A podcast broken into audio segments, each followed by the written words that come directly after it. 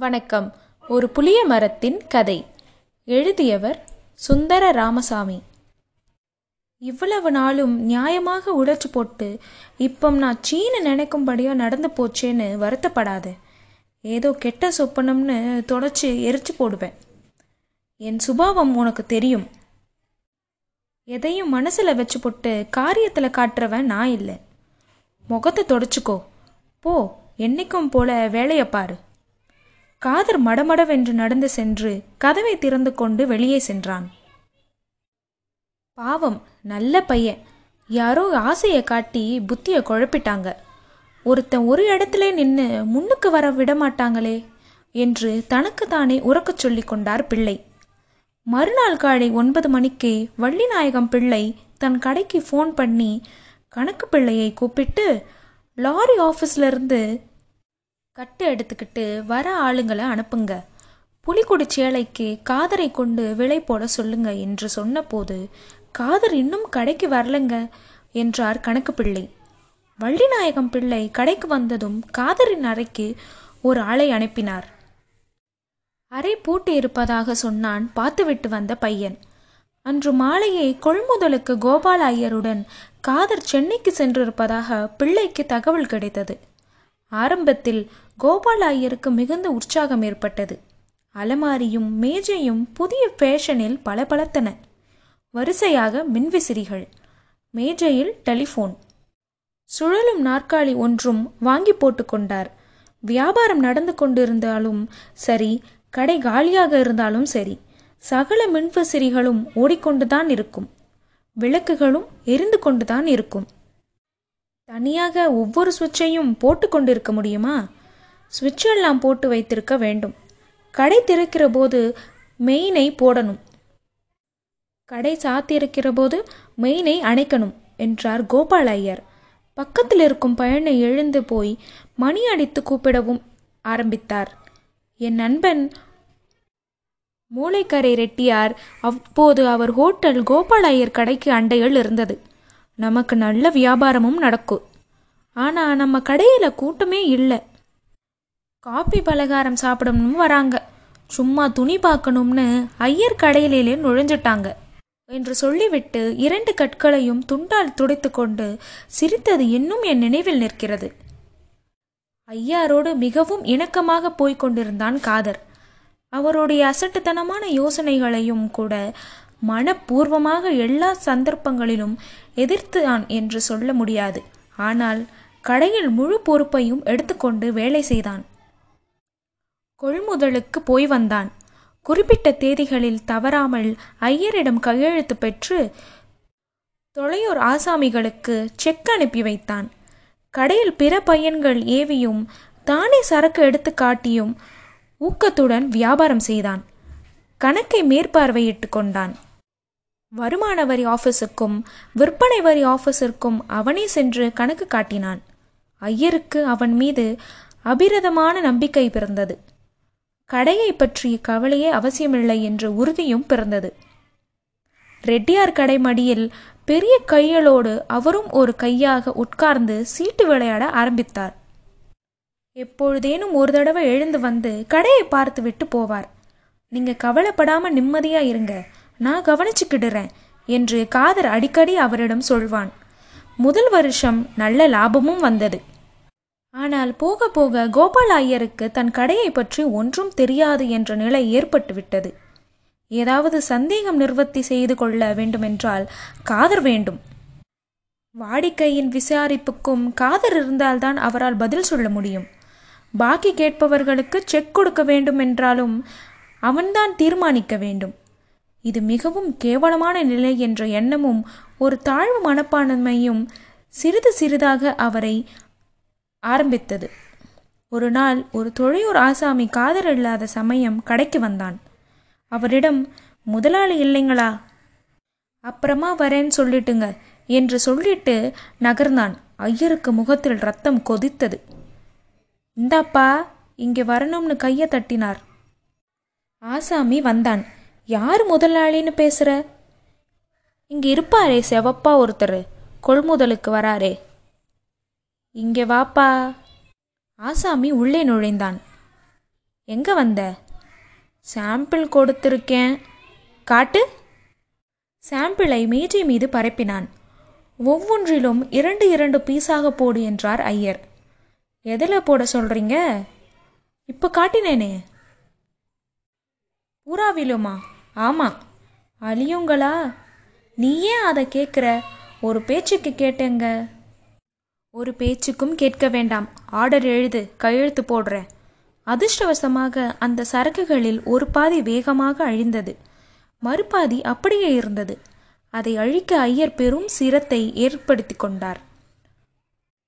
வாடிக்கை வந்தால் அவர் ஆர்டர் கொடுத்த சரக்குகளை மட்டும் அவரே எடுத்துக்காட்ட ஆரம்பித்தார். ஒரு நாள் காதர் சாப்பிட போயிருந்த சமயம் நீங்க இல்லாத சமயத்துல காதர் அண்ணாச்சி அந்த சரக்கை எடுத்து காட்டவும் மாட்டேங்கிறாரு. எங்களை எடுத்து காட்டவும் விட மாட்டேங்கிறாரு என்று கடைப்பையன் ஒருவன் ஐயரிடம் சொன்னான். இப்போ சொல்றேன் கேட்டுக்கோங்க. யார் வந்தாலும் நம்ம சரக்கை தான் முதல்ல காட்டணும்.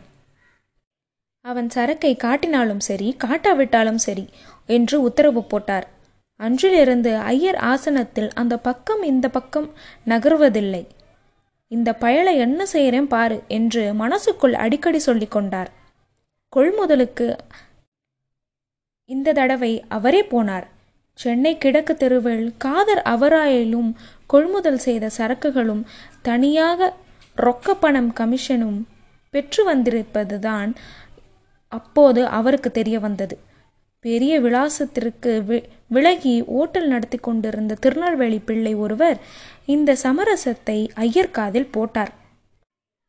தன்னுடைய பழைய முதலாளி இந்த ஏற்பாட்டிற்கு இணங்காததால் காதர் ஒரு தடவை கூட அந்த விலாசத்தில் கொள்முதல் செய்வதில்லை என்றும் அவர் சொன்னார். அந்த தடவை ஐயர் ஏராளமாக கொள்முதல் செய்தார். வழக்கமாக காதர் கொள்முதல் செய்வதை விடவும் இரண்டு பங்கு கொள்முதல் செய்தார் என்று சொல்ல வேண்டும். தீபாவளிக்கு சரக்குகளை விலை போட்டு விற்பனை செய்துவிட வேண்டும் என்ற எண்ணத்தில் தனி லாரி ஒன்று அமர்த்தி சென்னையிலிருந்து சரக்குகளை அனுப்பி வைத்துவிட்டு திருவனந்தபுரத்திற்கு பறந்து வந்து அங்கிருந்து ஒரு டாக்ஸியை அமர்த்தி கொண்டு கடைசி வாசலில் வந்து இறங்கினார்.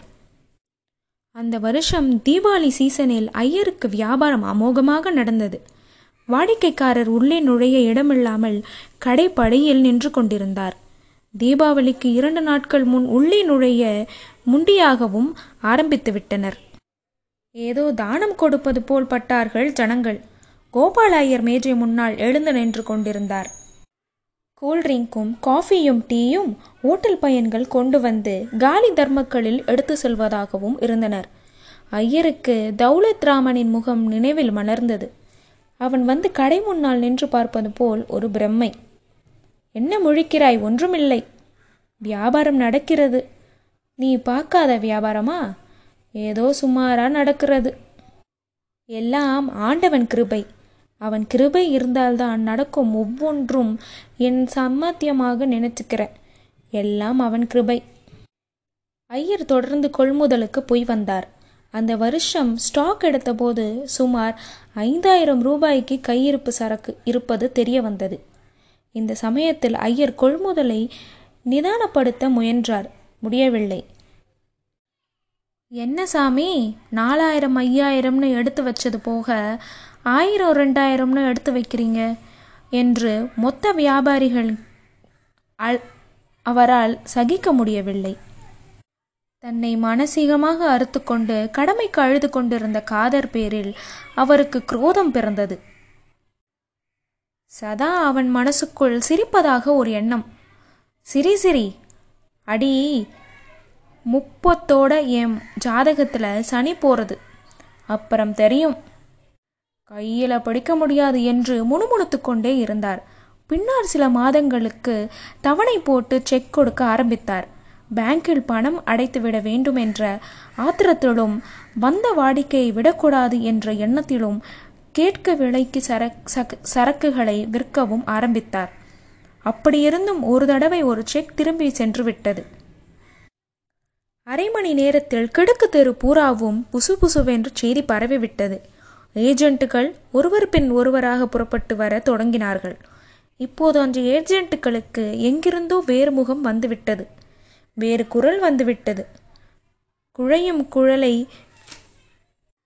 கும்பிடுமாக சுற்றி சுற்றி வந்தார்கள்.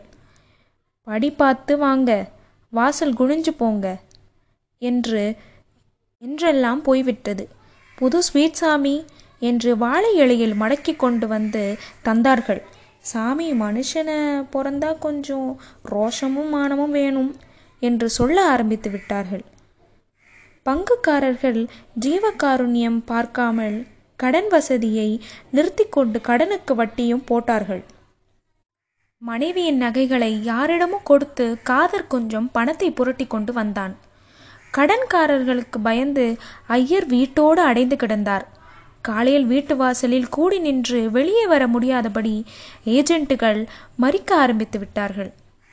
கடையை விற்றுவிடுவதுதான் நல்லது என்று ஐயரின் நண்பர்கள் யோசனை கூறினார்கள். எப்படியேனும் இழந்து அடிக்காமல் விஷயம் முடித்துவிட்டால் போதும் என்று அவருக்கும் தோன்ற ஆரம்பித்துவிட்டது. கொழும்பு பணக்காரன் மேலப்பாளையம் சாய்பு ஒருவர் தன்னிடம் கூட்டு வியாபாரம் செய்யும் முன் வந்திருப்பதையும் அவருக்கே விற்பதில்தான் அவருடன் சேர்ந்து கொள்ள முடியும் என்று காதர் ஐயரிடம் சொன்னான். ஐயர் ஒப்புக்கொண்டார். முதல் தவணையாக ரூபாய் இருபதாயிரம் கொடுத்தான். பின்னால் மாதம் ஒன்றுக்கு எழுநூறு ரூபாயாக இருபத்தி மூன்று மாதங்கள் கொண்டு வர வேண்டும் என்று மாதத்தொகை ஒன்று வட்டி போட்டு கொள்ள வேண்டும் என்று பேசி முடிக்கப்பட்டது. கோபால ஐயர் மகதபுரம் போய் சேர்ந்தார். சில நாட்கள் எல்லாம் கடை முழுக்க முழுக்க காதருக்குத்தான் சொந்தம் என்பது முதலில் அளிக்க பணம் பூராகவும் ரொக்க பணமாகவும் அவன் கைவசம் வைத்து கொண்டிருந்ததுதான் என்பது ஐயருக்கு தெரிய வந்தது. அப்துல் காதர் முதலாளியாதுதான் அவருடைய லட்சியம் நிறைவேறிவிட்டது. வள்ளிநாயகம் பிள்ளை கடையை விட்டு கோபால ஐயருடன் சேர்ந்து கொண்டது. புத்திசாலித்தனமாக காரியமாகவே அவனுக்குப்பட்டது. தனது கூறிய புத்தியையும் தீர்க்கா தரிசனத்தையும் எண்ணி அவனே வியந்து கொண்டான். புளியமரத்தடி ஸ்டேஷன் ஏறி கடை அப்துல் காதருக்கு மனைவி வாயிலில் வந்து சேர்ந்தது. காதர் தனது இளமையில் கனவு கண்டது போலவே ஒரு செல்வந்தரின் ஒரே மகளை திருமணம் செய்து கொள்ள சம்பந்தம் ஏற்பட்டது. களை கட்டியிருந்த தனது இளம் வயதிலேயே சிங்கப்பூர் சென்று தனது ஐம்பதாவது வயதில் சில லாகரங்களோடு திரும்பி வந்தார் ஜனகா அப்துல் அலீஸ்.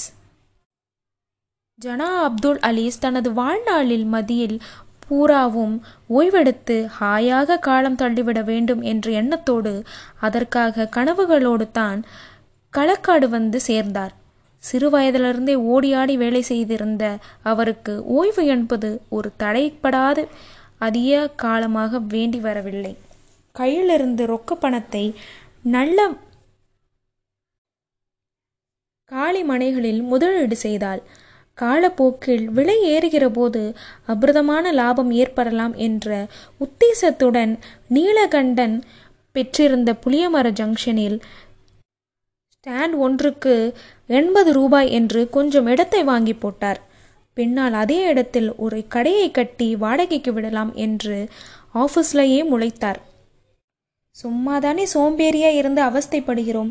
நாமே ஏதாவது செய்தால் என்ன? என்ற யோசனை கிளம்பிற்று. கடை கட்டி முடித்ததும் வெளியே நின்று பார்ப்பவனுக்கு கடையை கா காலி என்று தோன்றும்படி பேருக்கு சமனை வாங்கி போட்டுக்கொண்டு உட்கார்ந்து கொண்டார். பொழுது நன்றாக போயிற்று. புளியமர ஜங்ஷன் கேட்பேனே? காலையிலும் மாலையிலும் தினசரி பேப்பர்கள் வந்து விழும். ஏவலுக்கு பக்கத்தில் பையன்கள். அடுத்தாற்போல் சினிமா தியேட்டர். மேலும் இரண்டு எட்டு எடுத்து வைத்தால் மிலிட்ரி ஓட்டல். தொடரும்.